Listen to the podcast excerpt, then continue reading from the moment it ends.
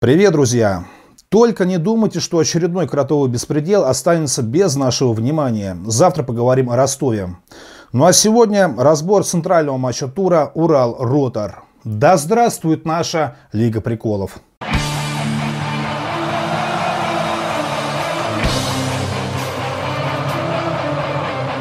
Как вы отдыхаете от работы и в перерывах между важными матчами?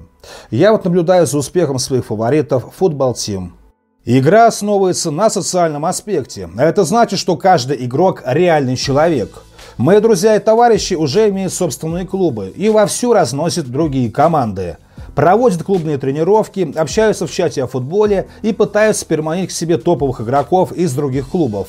Управляй реальными людьми в собственном клубе «Футбол Тим». По ссылке в описании получишь 200 энергии бонусом от меня. В «Спартаке» не стали менять тактическую модель. Осталось 3-5-2, которая вернулась в прошлом матче.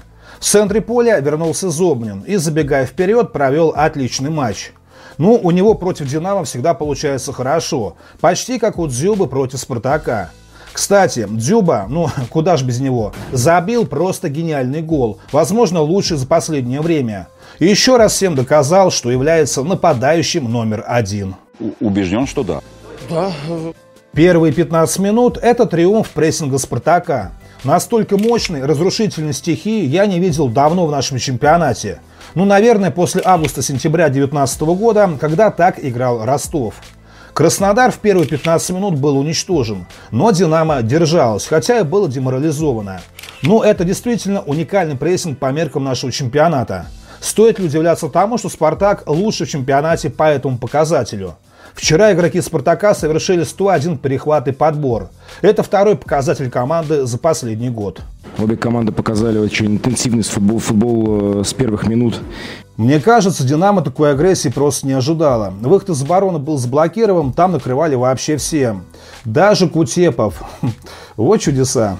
Мы чуть больше контролировали ход игры в первом тайме, да, чуть больше были на половине поля соперника.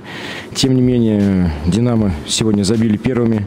Тем не менее, мы не сбавили темп, э, продолжили показали характер и удалось нам сравнять счет. И в перерыве я чувствовал, что мы можем продолжать, мы можем продолжать давить, есть силы.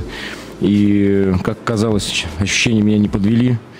Понятное дело, что потом пошла качельная игра. Если бы «Спартак» мог играть так все время, то в чемпионате не было бы никакой интриги.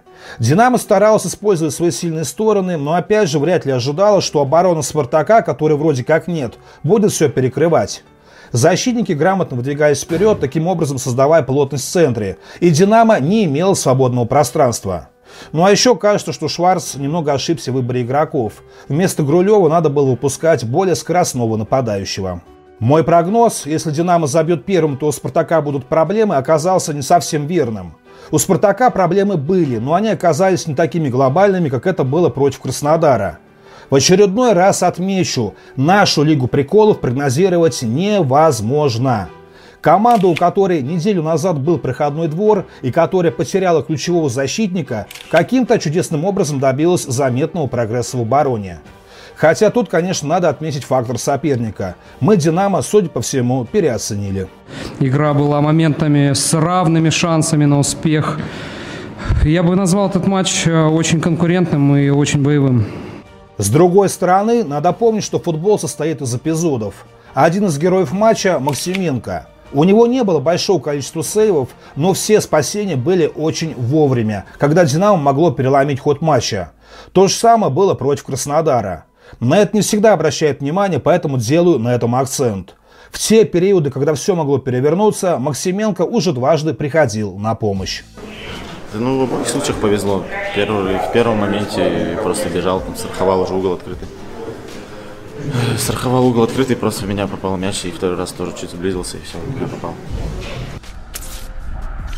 Зачем рисковать своим баблом, если можно получить 1000 рублей на свой игровой счет только за то, что вы подписаны на фабрику футбола? Все, что вам нужно, это перейти по ссылке в закрепленном комментарии, внимательно прочитать все условия, ну а потом забрать косарь от наших друзей с Париматч, выбрать любое событие на их сайте и сделать свою ставку. Так что, друзья, забирайте подгон и увеличивайте свой банк в несколько раз. Лучший игрок матча – Соболев. Гол, голевая передача и 66 единоборств. Вполне возможно, это рекорд России. Я занимаюсь статистикой примерно 7 лет, но такие цифры вижу впервые. Кстати, вся подробная статистика по вчерашнему матчу есть в моем телеграм-канале. Там вообще все появляется намного раньше, так что подписывайтесь, ссылка в описании. Соболев находится в какой-то феноменальной форме. Во-первых, у него все получается. Во-вторых, он пашет на полю так, словно каждый матч последний. Вот любопытная статистика, основные показатели гол плюс пас. Ну и стоит учитывать, что Соболев сыграл почти на 100 минут меньше. Внимание, вопрос. Как вы думаете, друзья, кого поставит Стас? Зачем на этот вопрос, во-первых, задавать его и отвечать? Динамо молодец. Если бы одна из команд оказалась... А, Тут я по сценарию должен что сказать в камеру. Пошел ты, Стас. Повели в счете, могли забить еще, хорошие были моменты. Однако нужно отдать должное игрокам «Динамо». У них тоже достаточно много было моментов сегодня неплохих. Тем не менее, Максименко отлично сегодня себя показал, провел замечательный матч. Динамо молодец. Если бы одна из команд оказалась не готова к таким скоростям, мы бы не увидели один из самых крутых матчей этого сезона. Если против Краснодара был самый настоящий дворовый футбол, то вчера был современный, скоростной, мобильный, да и просто фантастический. Спасибо огромное обеим командам. Единственная локальная победа Шварца – очень грамотные замены, которые изменили игру. И «Динамо», конечно, могло взять очко.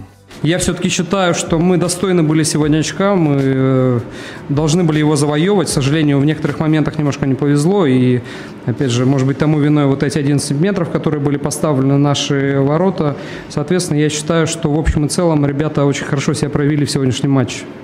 С другой стороны, сложно судить, кому больше повезло, учитывая два удара Понса.